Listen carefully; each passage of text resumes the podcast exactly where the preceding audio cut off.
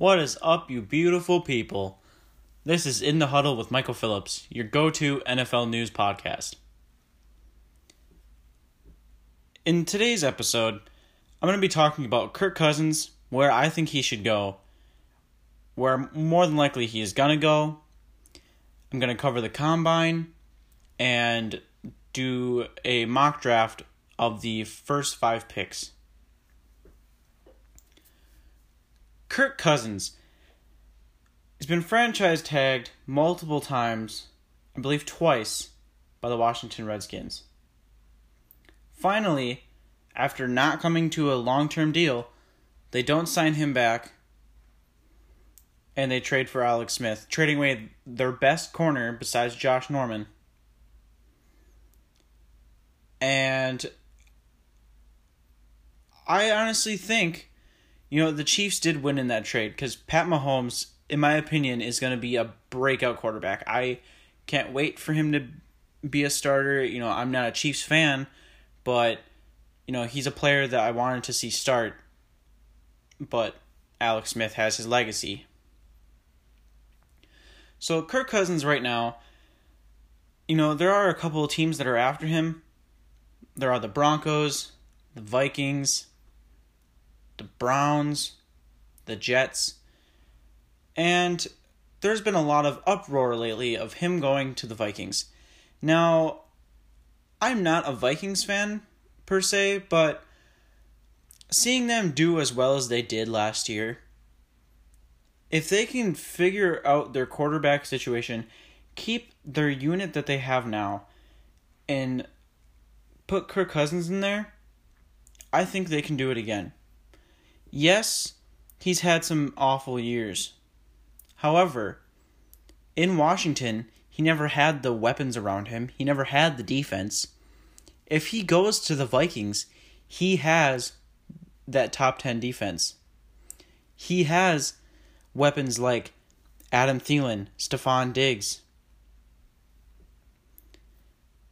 And if he's getting tired from throwing to those two elite wide receivers, he can hand it off to Dalvin Cook, who sadly, yes, tore his ACL last year, had a short uh, rookie year, but hopefully he can make a great recovery and come back very quick.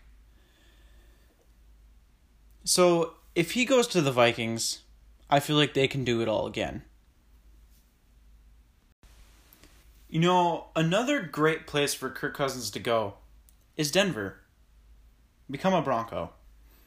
You know, John Elway has that swagger to want QBs to play for him. You go back a couple of years ago, he got Peyton Manning to come from the Colts after he was a free agent and won a Super Bowl with Denver. Now, you take Kirk Cousins and you put him at the quarterback spot you know, you have Brock Osweiler there. He's been proven, you know, he can't play at an elite level. He can be a viable backup, but he cannot be a starter until he improves his play. Paxton Lynch, in my opinion, I had high hopes for him when he was drafted, but he turned out to be a bust. Sure, he hasn't had that much playing time, but the time that he has hasn't been great.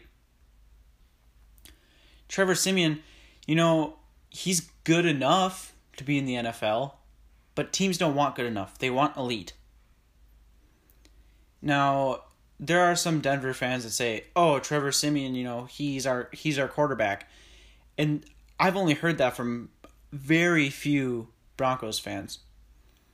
Because they know that he's not Peyton Manning you know, he can play a, at a good enough level. He's he's not good per se, but he's good enough.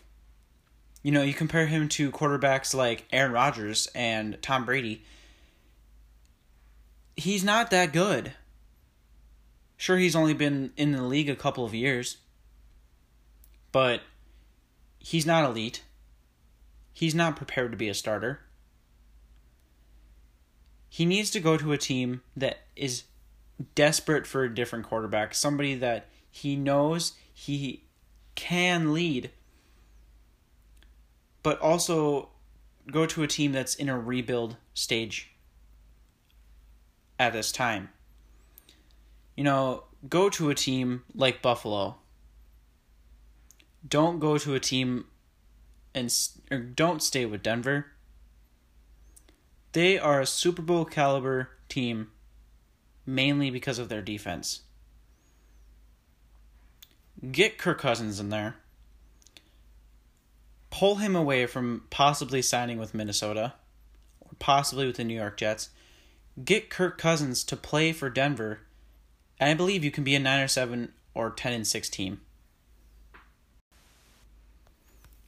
Now, you take Kirk Cousins and you put him with a team like the Jets. The Jets weren't bad at first last year. They did decently well. Now, with Josh McCown, you know, getting as old as he is, they need to let him go, possibly sign him on as a coach, even though I know he wants to go back to Texas and coach high school football. He has the knowledge to be a quarterback coach. But you need someone young, somebody that can still play and play well. Now, the Jets are kind of in a rebuild stage right now, recently releasing Muhammad Wilkerson. And their defense is getting there. It's not great. You know, with the addition of uh, Marcus Maye and Jamal Adams, their safety core, they're good. They're, you know, they did stellar last year, but it's just not enough. I think a priority right now for the Jets, if they can, get Kirk Cousins. But if you don't get Kirk Cousins, draft a quarterback. Take Baker Mayfield. Because he'll probably still be on the board at your pick of number six. Now, as for the Browns, the Browns, I mean, they're 1 in thirty-one. They're one in thirty-one over the past two years. You can't blame that all on the quarterback. DeShone Kizer, yeah, he wasn't good. But you put Kirk Cousins in there.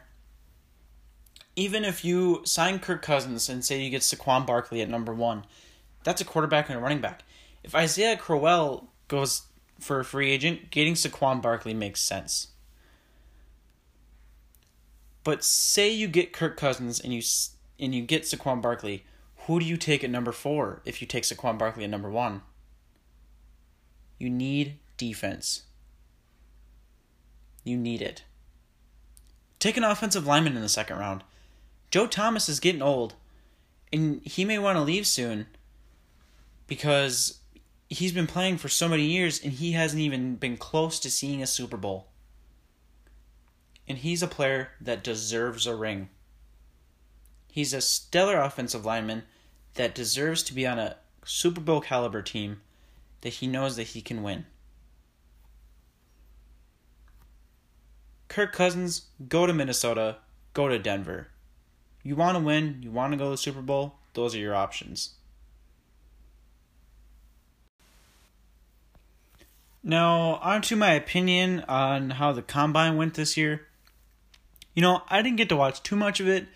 I watched uh, the running back drills, um, some of the linebackers, some of the quarterbacks, a couple uh, defensive backs, but I didn't really watch all like the whole combine live. But I have my own opinions about it. Uh, a couple of players stood out to me. Shaquem Griffin if I'm saying that correctly. You know, the one hand wonder, he blew my mind at this combine, running a 438 as a linebacker. That's insane. And, you know, with his other various drills, I'd have to look up the uh, exact times for the three cone drill and the shuttle but what stood out to me most is his 40. Granted, you know, speed is a factor when being a NFL player, obviously, because you don't want a linebacker that runs a five seven. Like he's not a linebacker, that's a D tackle. And there are D tackles that are way faster than that. But his 40 just stood out to me. And it, it blew my mind.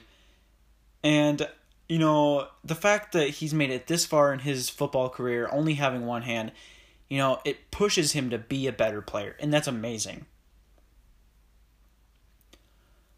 He honestly is probably the one player that really stood out to me. Besides, you know, the very popular ones of Saquon Barkley or, you know, Josh Rosen and Baker Mayfield, they just tore up the combine this year. Uh, Lamar Jackson, you could definitely tell he has room for improvement when it comes to his throwing. Um, you know, there are teams that requested that he runs some wide receiver drills, but that you're a quarterback. You do quarterback drills. You get drafted as a quarterback. If there's teams that want you as a wide receiver, when you've played quarterback your entire life, you tell them, okay, well, I'll have fun shredding up your defense next year. Because you are a quarterback. You play as a quarterback. Don't even think about switching to wide receiver if you think that's your best bet in getting in the NFL.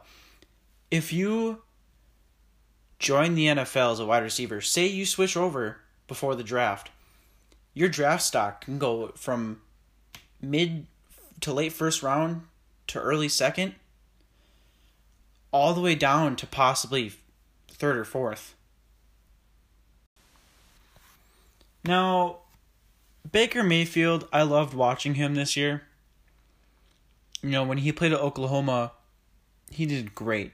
I mean, in his entire career, he's gone 38 and 8, which is amazing. And, you know, some people think, oh, he's not a top 10 pick.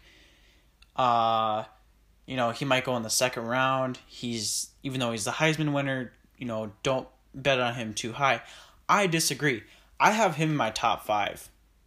Or, sorry, top six. I have him at number six going to the Jets. You know, and the Jets you know, he has a lot of potential. But, you know, there are other teams that I had uh, him going to, you know, later in the draft if he doesn't go to the Jets. You know, I also have him uh, possibly going to the Broncos at five. But there are other teams on here, like the Dolphins at 11, that could take him. Sure, they have Ryan Tannehill, but Ryan Tannehill's never been that good. I mean, he's been good, he hasn't been great. Now, I'm not saying Baker Mayfield's going to be amazing, but look at other quarterbacks that looked great coming out of college and bombed. Jamarcus Russell is the first one that comes to mind. Now, you look at some players that were good in college, they didn't go to a big school. And now there's some of the greatest quarterbacks. Aaron Rodgers is the first one that comes to mind. And just because they're a first round pick doesn't mean they'll be amazing. Like, in my opinion, and I know a lot of people disagree, you know, Josh Allen's a good player, but my opinion, he's not a number one pick. I put him at maybe top 15 which is still great. You know, you can still find gems of any position in late rounds. Look at Alvin Kamara last year. Granted, he's not a quarterback, he's a running back, but he's amazing last year, and he wasn't a first round pick. Tom Brady was a sixth round pick, and now by many, He's considered the greatest quarterback of all time. Tom Brady, the GOAT, sixth round pick. Just because you're a top 10 doesn't mean you're going to be the next Tom Brady. He was a gem. He was a diamond in the rough. that was drafted by the right system. And that's what needs to happen for these quarterbacks. But in conclusion, I loved the combine this year. Shaquem Griffin, if I'm saying that correct, I'm sorry if I'm not, stood out insanely well. Or in, he just was insane. Saquon Barkley did amazing. You know, 29 reps, I believe was the number on the bench press. And a 41 inch vertical. That man's going to tear it up next year. I, I just can't wait to watch this draft class play next year. It's going to be phenomenal. On to the draft segment of this podcast. I'm going to do this quick, I'm going to do this fast, have my own little opinions, but I'm going to get this over with quick. Rip it off like a band aid. If you disagree with me, sorry. Tell me what you think, and I'll take it into consideration. And when I do my full first round mock draft, definitely. Your opinion might change mine. If you think that a certain player should go to this team instead, I'll put in consideration, but uh, more than likely, if I have my own opinion on my first round, I'm gonna stick with my own opinion. So, pick number one, Cleveland. Uh, they're up there every year. You know, they're 1 in 31 for the past two years. I have them taking the best player off the board offensively, and that's Saquon Barkley, running back out of Penn State. He did amazing at the combine this year. I can't wait to see him play. Pick number two, I have the Giants. You know, I've seen some mock drafts. If Cleveland doesn't take Saquon Barkley, Giants do, but Eli's done, man. I he has one year left, in my opinion. I have them taking Josh Rosen, uh, QB out of UCLA. I think he'd be a great addition to New York, and I can't wait to see him play no matter what team he goes to. In Indianapolis Colts, uh, Andrew Luck is kind of a maybe. Well, maybe he'll play, maybe he'll sit. But if he's healthy, he's their franchise quarterback. So I have the Colts taking Bradley Chubb, defensive end, out of NC State. I think he's the guy that can really spark up their defense. Cleveland, back on the board again. Uh, with the number four pick, I have them taking Josh Allen, quarterback out of Wyoming. Uh, to me, Josh Rosen stood up above Josh Allen, so that's why I have him going to the Giants. Uh, but either way, they're both stellar quarterbacks. I see Cleveland, you know, syncing up better with Josh Allen. You know, I think he can definitely fit in their system and really work well with them. And you pair him up with Saquon Barkley, I think they'll be, you know, a great team next year. Not a playoff caliber team, but definitely a better team than they have been the past two years. Pick number five, I have the Broncos taking Sam Darnold, quarterback out of USC. And the Broncos, they need a quarterback. If they don't get Kirk Cousins, they take Sam Darnold. And I think they'll be back to fight for their division. I can't say they'll win the division, but they'll fight for it. Now, it's my last pick for today. I have uh, pick number six, the New York Jets. I won't. I don't want to see Baker Mayfield go to the Jets, but I think that's what's going to happen. So I have the New York Jets taking Baker Mayfield, quarterback out of Oklahoma. I would love to, for him to go to a team like Arizona, but I don't think he'll fall all the way down to 15. So, like I said, I have the Jets taking Baker Mayfield at number six. I think he's going to be in a great addition, really spark up their offense kind of take over for Josh McCown. This has been In the Huddle with Michael Phillips. If you enjoyed this, uh, thank you for listening. And I'm really happy that you took a little bit of time out of your day to listen to my opinions on what's happening in the NFL right now. Next episode, I'll be talking about free agency because there's been lots, lots of information blowing up about that this off season. So that'll be my next episode. Uh, preferably, I'll be having that come out in a couple of days. And till then, this is Michael Phillips, and this has been In the Huddle.